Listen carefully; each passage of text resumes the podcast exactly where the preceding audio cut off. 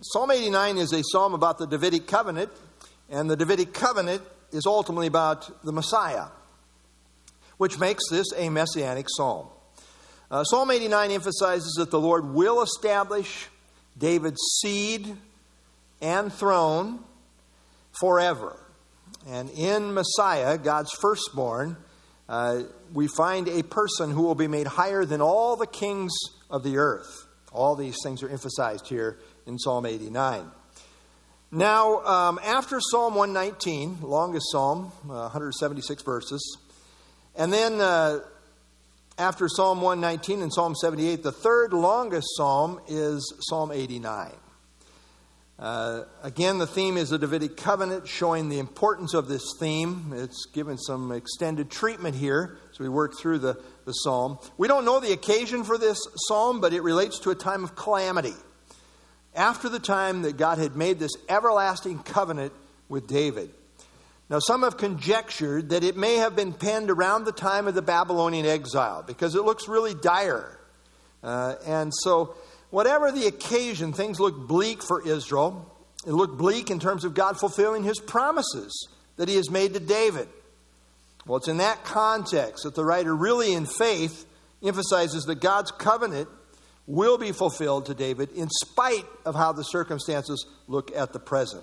Bible Knowledge Commentary The psalm is a study in the age old apparent conflict between the promises of a faithful, loving God and the catastrophes that often occur. How do you put that all together? Sometimes that's a struggle for us. We've got our theology, we know the kind of God that He is, and yet very hard times are in the, in the picture here too. How do you put that all together? Well, sometimes there is a, this conflict, and the writer, however, is very clear in his theology that God is faithful to his covenant promises and that eventually a king will sit on David's throne forever. But the challenge is how to explain the current situation uh, where there is no king on the throne. Now, that's the challenge. Note some key words. I've got them on the overhead there mercy, covenant, forever, faithfulness, throne, my servant David, anointed. All these are some key words that we find throughout the psalm. As far as the outline, uh, note uh, the incomparable God and his covenant to David. and uh, we are going to work our way through verse 29 tonight. God's covenant faithfulness, praise for his attributes, the blessedness of God's people. God bless King David, and God's covenant with David. Uh, that's how far we're going to get tonight. Uh, I'm going to do a two part uh, sermon on this particular psalm here. Uh, okay, well let's uh, let's pick it up here. The, uh, Psalm 89, uh, we have the superscription. Uh, it says a contemplation of Ethan the uh, Ezra Ezrahite. Um, there are several men named Ethan in, in the scriptures. A prominent one was a contemporary of Solomon. he was a Levite who was famous for his wisdom, as we find elsewhere, and also for his musical contributions in terms of the, the worship life of Israel. However, some commentaries think that this particular writer of this psalm may have actually lived sometime later and been a descendant of Ethan, uh, the Ethan during Solomon's time, or someone of his ilk who kind of wrote in his name. And the reason they wonder about this is because as you get on into the psalm, the historical description uh, later in the psalm seems to indicate an occasion after the time of David and Solomon, in which the Davidic covenant seems to be in jeopardy. And uh, so he's trusting God for it, and yet it's, it's almost like he's pleading with God to carry through on his promise.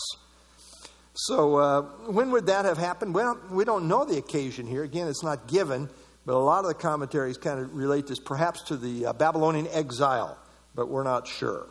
Okay, let's pick it up. Uh, Psalm 89, verses 1 through 4, God's covenant faithfulness. I will sing of the mercies of the Lord forever. With my mouth I will make known your faithfulness to all generations. You've heard that somewhere before, haven't you? Uh, that's a song that we commonly sing. And it comes from this, uh, from this psalm, Psalm 89. So the psalm begins on a wonderful worship note, uh, a, a worshipful note of faith, with the writer declaring that he will sing of the mercies and the faithfulness of the Lord, that's Yahweh, forever. No matter how dire the circumstances, he is still convinced that God ultimately will fulfill his covenant promises, and he starts out on that note. Now, the word mercies is the Hebrew word hesed. That's a very rich word. Sometimes it's kind of compared to the New Testament uh, word of grace. Uh, it's a very rich word uh, related to God's faithfulness. Uh, it's commonly translated as loving kindness, uh, also translated as steadfast love or covenant loyalty. As seen here, it's tied very closely to the idea of God's faithfulness, uh, his hesed, his loyal covenant love, his faithfulness. That's the idea. Verse 2 For I have said, Mercy shall be built up forever, your faithfulness you shall establish in the very heavens. Based on God's covenant faithfulness, he's building something that will endure forever. And specifically, verse 3 I have made a covenant with my chosen I have sworn to my servant David, your seed I will establish forever and build up your throne to all generations. Selah. God's mercy, his covenant love, and his faithfulness are linked to the covenant that God swore to David. David was God's choice, uh, here called God's chosen. And God promised David a seed that would be established forever and a throne that would endure to all generations. Now the seed was introduced in Genesis 3:15 and then developed throughout the Old Testament.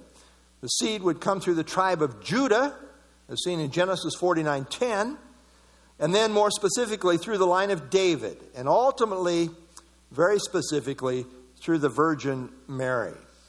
Well, all of the specifics related to this seed are fulfilled to the letter in the person of Jesus Christ. The Davidic covenant is fulfilled ultimately in Messiah Jesus.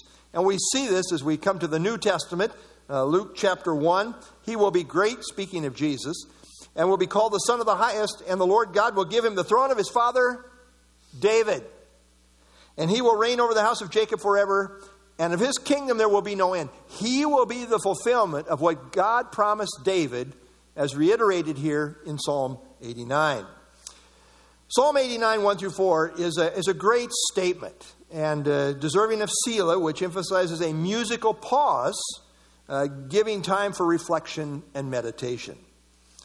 Verses 5 through 14, God praise for his attributes.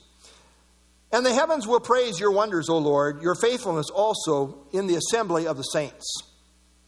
The saints here is literally holy ones. Most commentaries think the holy ones in view here are angelic beings, angels, holy angels. Uh, heaven and earth praise God for the wonder of his covenant faithfulness. Verse 6 For who in the heavens can be compared to the Lord? That's a great question.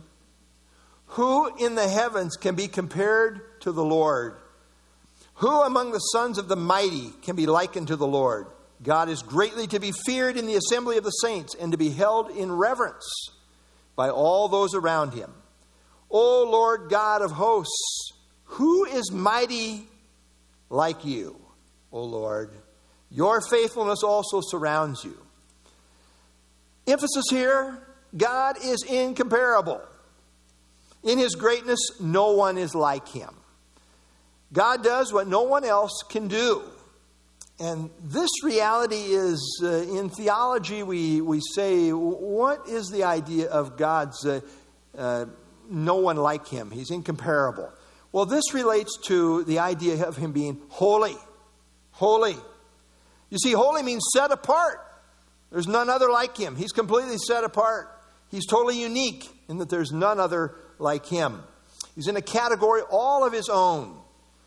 Uh, he can't even be compared. That's why it's, it's so serious, by the way, to make something, you know, a, an idol and, and try to make something that represents God. You can't do that. Um, God is like none other. There's none other on his level. Verse 9 continues You rule the raging of the sea. When its waves rise, you still them. Ah, this is a mighty God. Who can control the sea? You ever been out to the sea? I mean, it's, it's amazing. Uh, it's, it's awesome. It's vast. Uh, who can control the sea? He says, You rule the raging sea. Who is this? This incomparable God. And the idea here of the raging sea seems to be that of chaos. Uh, the Jews saw the raging sea representing unmanageable chaos. Who can manage the sea? Who can manage the unmanageable chaos that the sea represents?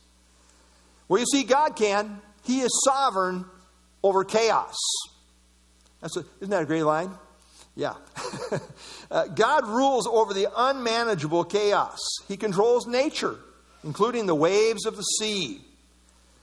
This had a remarkable application, by the way, to the ministry of Jesus Christ as he stilled the storm on the Sea of Galilee. I've told this story before, but uh, I have this uh, cultist. He's not a friend, but I have this cultist person who calls me every once in a while. And I know he does this not only with me, but he's called other pastor friends of mine. He calls around to Bible teaching churches. Uh, you know, he's a, a, Jehovah's Witness, I think. And uh, his whole thing is to try to uh, get into an argument with us pastors who believe that Jesus is God. His whole thing is Jesus is not God, and he's trying to convince us that Jesus is not God. Boy, he acts like he knows the Greek backwards and forwards, like it's his mother tongue, you know. I mean, he's all over the place on all this stuff. And he talks so fast, you know, he's going to win the argument, man. I mean, it's not even worth wasting your breath. Well, he called me one week, this is a, a couple, a few years ago, and I was uh, I was going through the Gospel of Mark, and it so happened that Sunday I was going to be preaching on Mark chapter 4. And in Mark chapter 4, there was a great windstorm that arose, and it says the waves beat into the boat. Jesus was sleeping in the boat. The disciples were very much awake and terrified, right? And they awoke Jesus. And he said to the sea, Peace be still. And it says, and there was a great calm. And then the text goes on to say, then the disciples said, who can this be? That even the wind and the sea obey him. That's a great question. And that was the question I put to my friend who called, who's not my friend. uh, this is the question I had for the cultist. And what I said to him as I was reading from this text, I said, Who controls the weather? You know what he did with that question? This guy has answers for everything. He refused to answer that question. I kept asking him, Who controls the weather? Who controls the weather? He would not answer the question. We all know God controls the weather. Look, look what this says. It's talking about Yahweh in all the preceding verses. You rule the raging of the sea. When its waves rise, you still them. Who stilled the sea in Mark 4? Jesus. Who can this be? Yahweh in a human body. Well, that pretty much ended the conversation. See you next time, or later, whatever. Uh, well, get the flow of thought here. Who can be compared to the Lord? Who can be likened to the Lord? Who is mighty like him? These are the questions. He alone rules the raging sea and stills the waves. And by the way, Jesus did this, showing that he is God Almighty, the incomparable God. No one else in the history of the world ever did a miracle like this. Jesus did miracles that no one else ever did because he was in a category all of his own. He's in the God category, the incomparable category. Verse 10 You have broken Rahab in pieces as one who is slain. You have scattered your enemies with your mighty arm. The word Rahab literally means proud one and is often taken here, a lot of the commentaries bring this out, is thought to perhaps very uh, possibly personify the proud and strong Egyptians. Now, Warren Wiersbe says the tumultuous sea is an image of the nation, so Ethan mentioned God's victory over Egypt, Rahab. However, many point out that in Canaanite mythology, Rahab was a great sea monster and is perhaps used here to personify the forces of chaos. In that case, God is shown to rule over whatever forces of controllable chaos are out there, as just illustrated in the raging of the sea. Well, in, in whatever, the, whatever the case, God is shown to be sovereign over whatever these proud, seeming, uh, uncontrollable forces are. Verse 11 The heavens are yours, the earth also is yours, the world and all in its fullness. You founded them, the north and the south. You created them. Tabor and Hermon rejoice in your name. You have a mighty arm, strong is your hand, and high is your right hand. Righteousness and justice are the foundation of your throne. Mercy and truth go before your face. So, God here is praised for his power in creation. Tabor and Hermon are mountains way up north in Israel, and they are personified as rejoicing in God's creative power. God's power is praised, but also his character, his character of righteousness, justice, mercy, and truth. There's overlap in these terms. the psalmist praised God for his incomparable might, but also for his moral greatness. Uh, so note uh, the four things that are brought out here.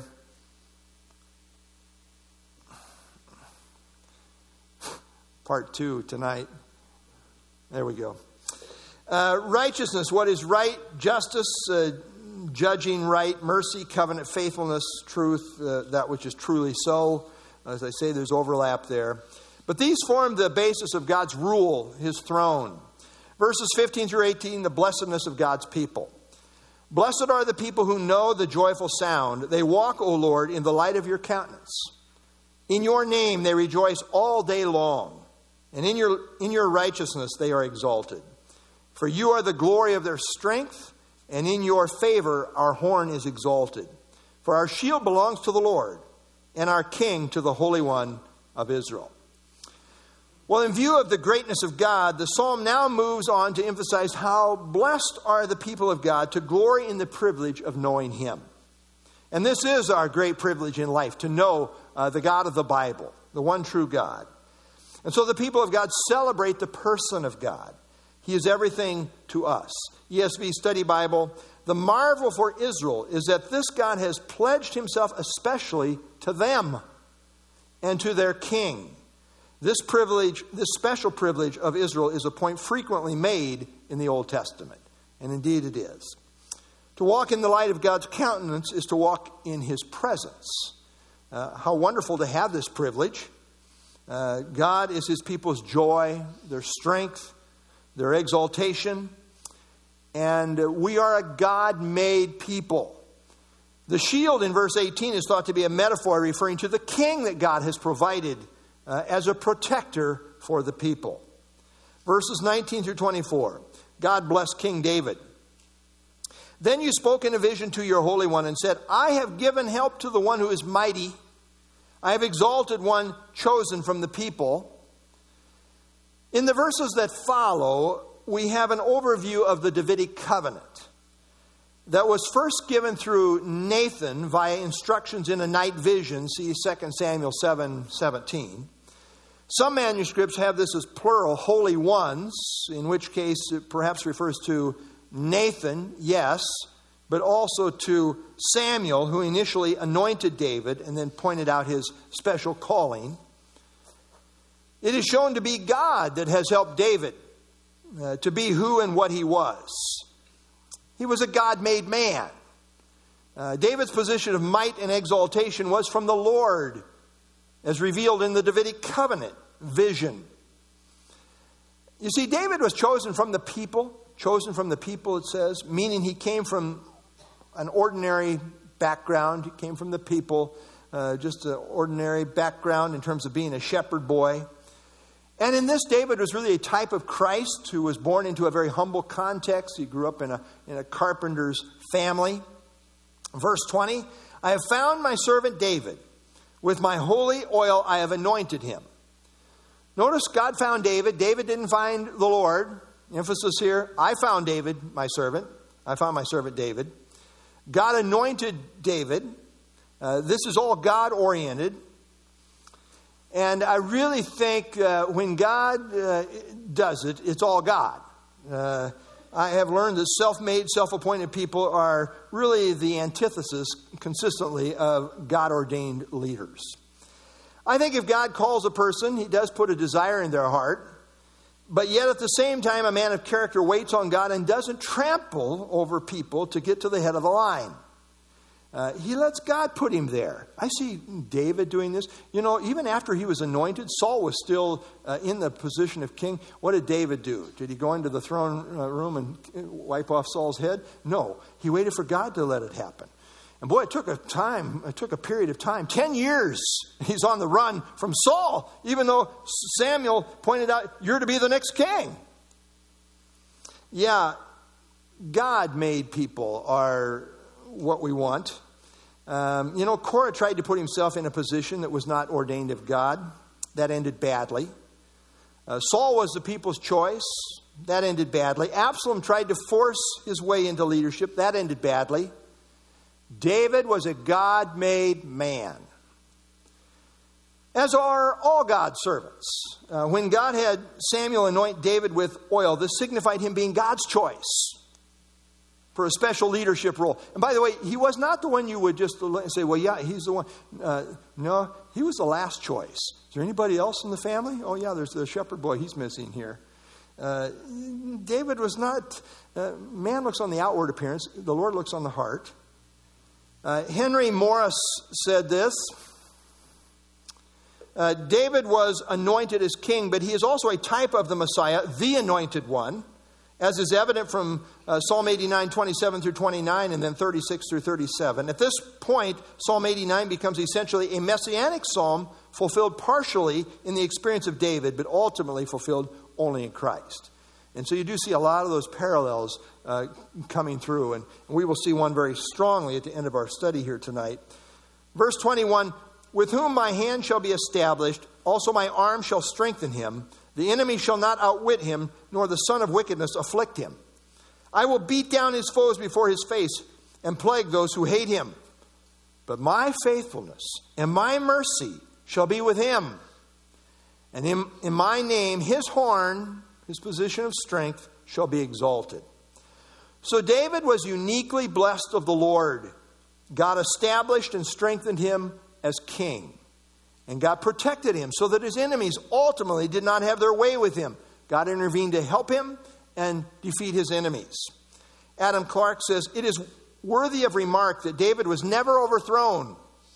He finally conquered every foe that rose up against him.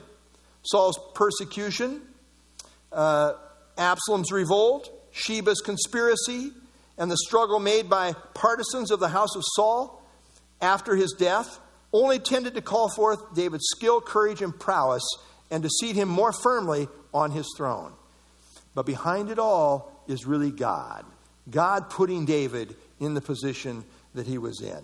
Horn in the Old Testament is a, a symbol of strength. In God's strength, David's position of strength would be exalted or made high. Again, it was God behind the scenes that was the source of David's strength and exaltation. Never forget, if you're you've reached some position in the world here that's of some uh, status, you're not a, a self made person. Uh, I'm not, you're not, you know, we are God made people. Certainly spiritually in the Lord, that's what it's all about. Verses 25 through 29 God's covenant with David. Also, I will set his hand over the sea and his right hand over the rivers.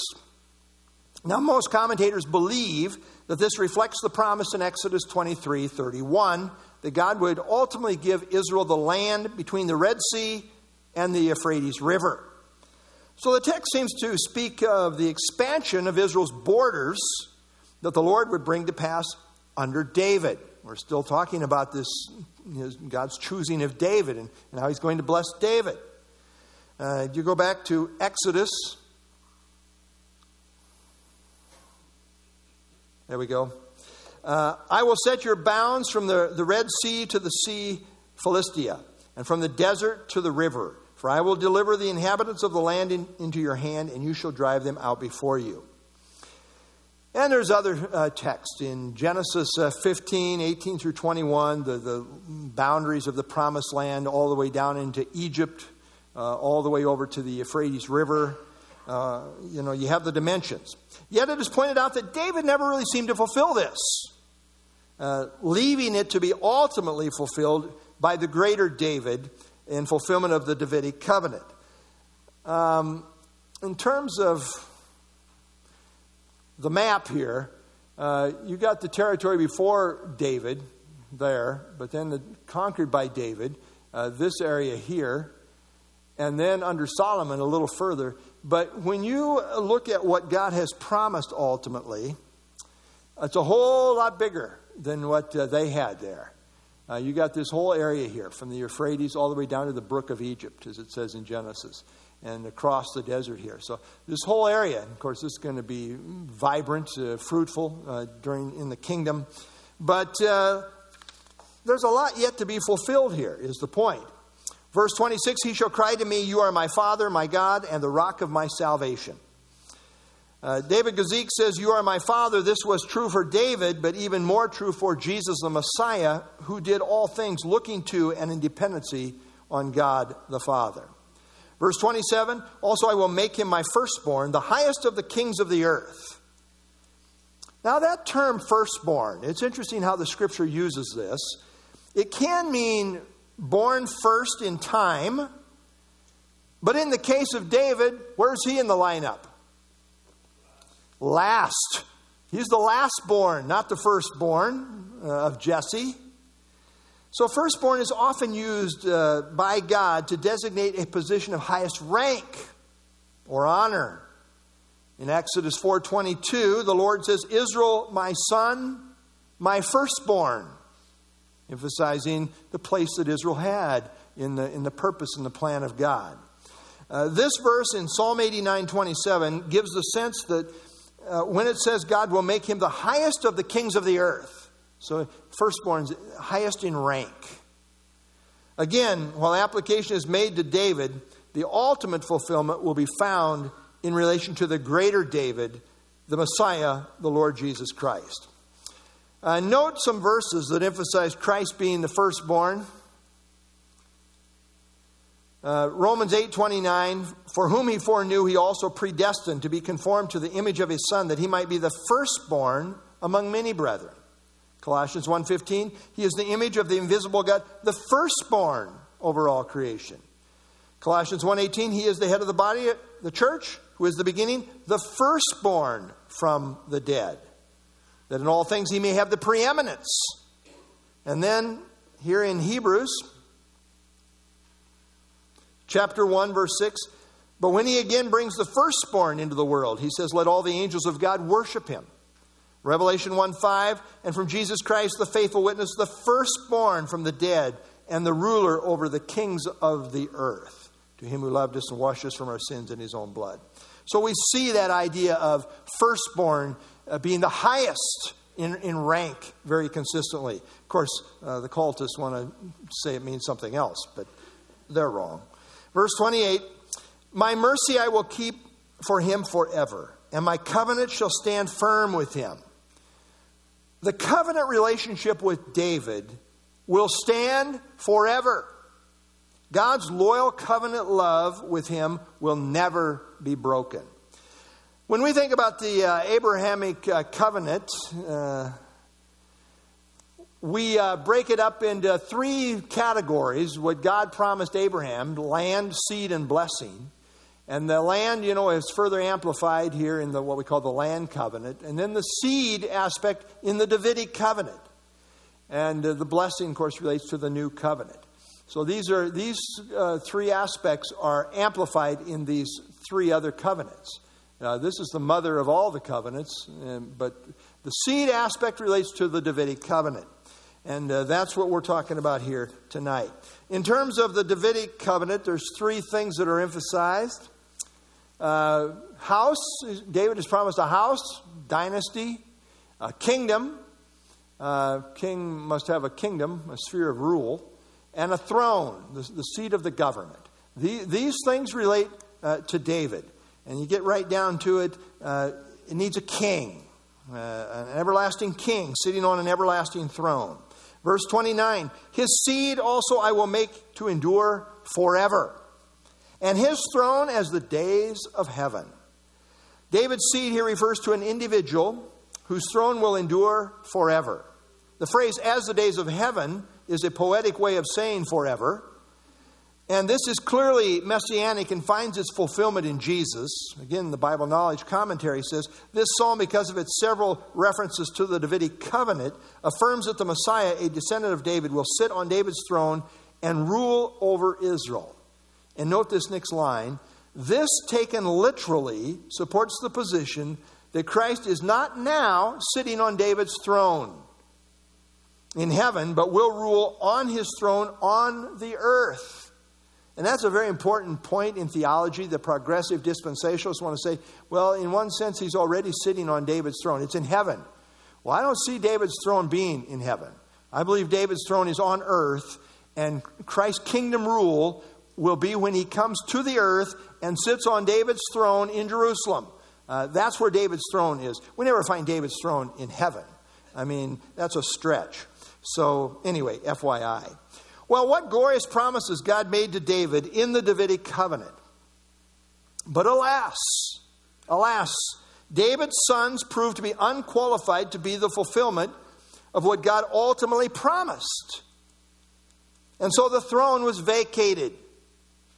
And a key reason for the judgment period that we are even now in, called the times of the Gentiles, is because of a lack of godly kings to sit on David's throne. The Davidic line comes through the tribe of Judah, as I said earlier, which is the tribe God ordained to rule. And of the 19 Davidic kings of Judah, only eight of them were good kings. The last four were bad, and the situation deteriorated beyond the point of recovery. The last king to sit on David's throne in Jerusalem was King Zedekiah. In Ezekiel, we read, Now to you, O profane, wicked prince of Israel, Zedekiah, whose day has come, whose iniquity, whose iniquity shall end. Thus says the Lord God Remove the turban and take off the crown. Nothing shall remain the same. Exalt the humble, humble the exalted. Overthrown, overthrown. I will make it overthrown. It shall be no longer until he comes whose right it is. Same language as Genesis 49:10. And I will give it to him. This is a prophecy telling us that Zedekiah would be the last king of David's line to rule from David's throne in Jerusalem until the Messiah comes. This period, from the fall of Zedekiah until the enthronement of the Messiah, is this long period of time called the times of the Gentiles. And note it is characterized as a long period of time with no king sitting on David's throne in Jerusalem. And that has been fulfilled and is being fulfilled. Thus, there would be a break from Zedekiah until the Messiah comes, who has the right to the scepter. Now, when Jesus showed up and presented himself as the rightful king, Israel rejected him. But when he comes a second time, repentant Israel will receive him. In the meantime, the times of the Gentiles continues on with no king sitting on David's throne. That's the problem. Israel doesn't have a king sitting on David's throne. And all these wonderful promises that God has made in relationship to the, the Davidic covenant cannot be fulfilled until this seed sits on David's throne. Well, following David, the line of David continued until finally the Messiah, the greater son of David, arrived in the person of the Lord Jesus Christ. And he was qualified. He was the legitimate king of Israel, legitimately offering the kingdom to Israel on the condition of repentance. Repent, for the kingdom is at hand. That was the offer. But alas, they rejected him, and he went to the cross, leaving the throne of David still unoccupied, as it is to this very day. So here's what we have Uh, Zedekiah dethroned, Babylonian captivity, times of the Gentiles. That will continue until the second coming. And what's, what's the problem here? David's throne in Jerusalem is unoccupied during this entire time. Zedekiah was the last uh, descendant of David to sit on the throne, but, but he's been overthrown, as it said in Ezekiel. Now, no king sitting on, on David's throne. Uh, the throne is unoccupied. And that's a problem. And that's a concern. And perhaps the concern that Ethan has here as he's writing this. Well, they say that if you see a turtle on a fence post, there's one thing you know for sure, right? That's right. Somebody put it there, right? It didn't get there by itself, right? Well, I want you to know David didn't put himself up in this exalted position. It was God. God gets all the glory, all the credit. You say, well, that David, he was just an amazing man, moved himself. No, he didn't. It was God who took David uh, from being the shepherd to putting him on the throne. And God will yet fulfill all that he has promised to David and through David by yet establishing his eternal throne through his seed, the greater David. Isaiah chapter 9, we know these verses well. Oops. Sure, it worked twice there. Isaiah 9, 6 and 7. For unto us a child is born, unto us a son is given. The government will be upon his shoulder. His name will be called Wonderful Counselor, Mighty God, Everlasting Father, Prince of Peace. We know this is prophetic about Jesus. And then it goes on to say, Of the increase of his government and peace there will be no end. It will go on forever and ever. But then catch this upon the throne of David and over his kingdom, to order it and to establish it with judgment and justice from that time forward, even forever. The zeal of the Lord of hosts will perform this. The energy of God, the consuming passion of God, the zeal of God, the Lord of hosts will perform this. It will happen. Even though it is still unfulfilled, God's people know that God has made a covenant promise to David. And because of that promise, that covenant, it will yet be fulfilled. And so, you know what we do? We continue to sing with Ethan. I will sing of the mercies of the Lord for seven more days. No, no, no. I will sing of the mercies of the Lord forever. With my mouth will I make known your faithfulness to all generations. There is going to be a fulfillment of the Davidic covenant. Jesus will one day come as King of Kings and Lord of Lords, and he will sit on that throne in Jerusalem. And he will fulfill all that he has promised to David. It's just a matter of timing. The faithfulness of the Lord will bring it to pass. And so, my friends, keep singing. Let's stand and do that, shall we? Let's have our closing song.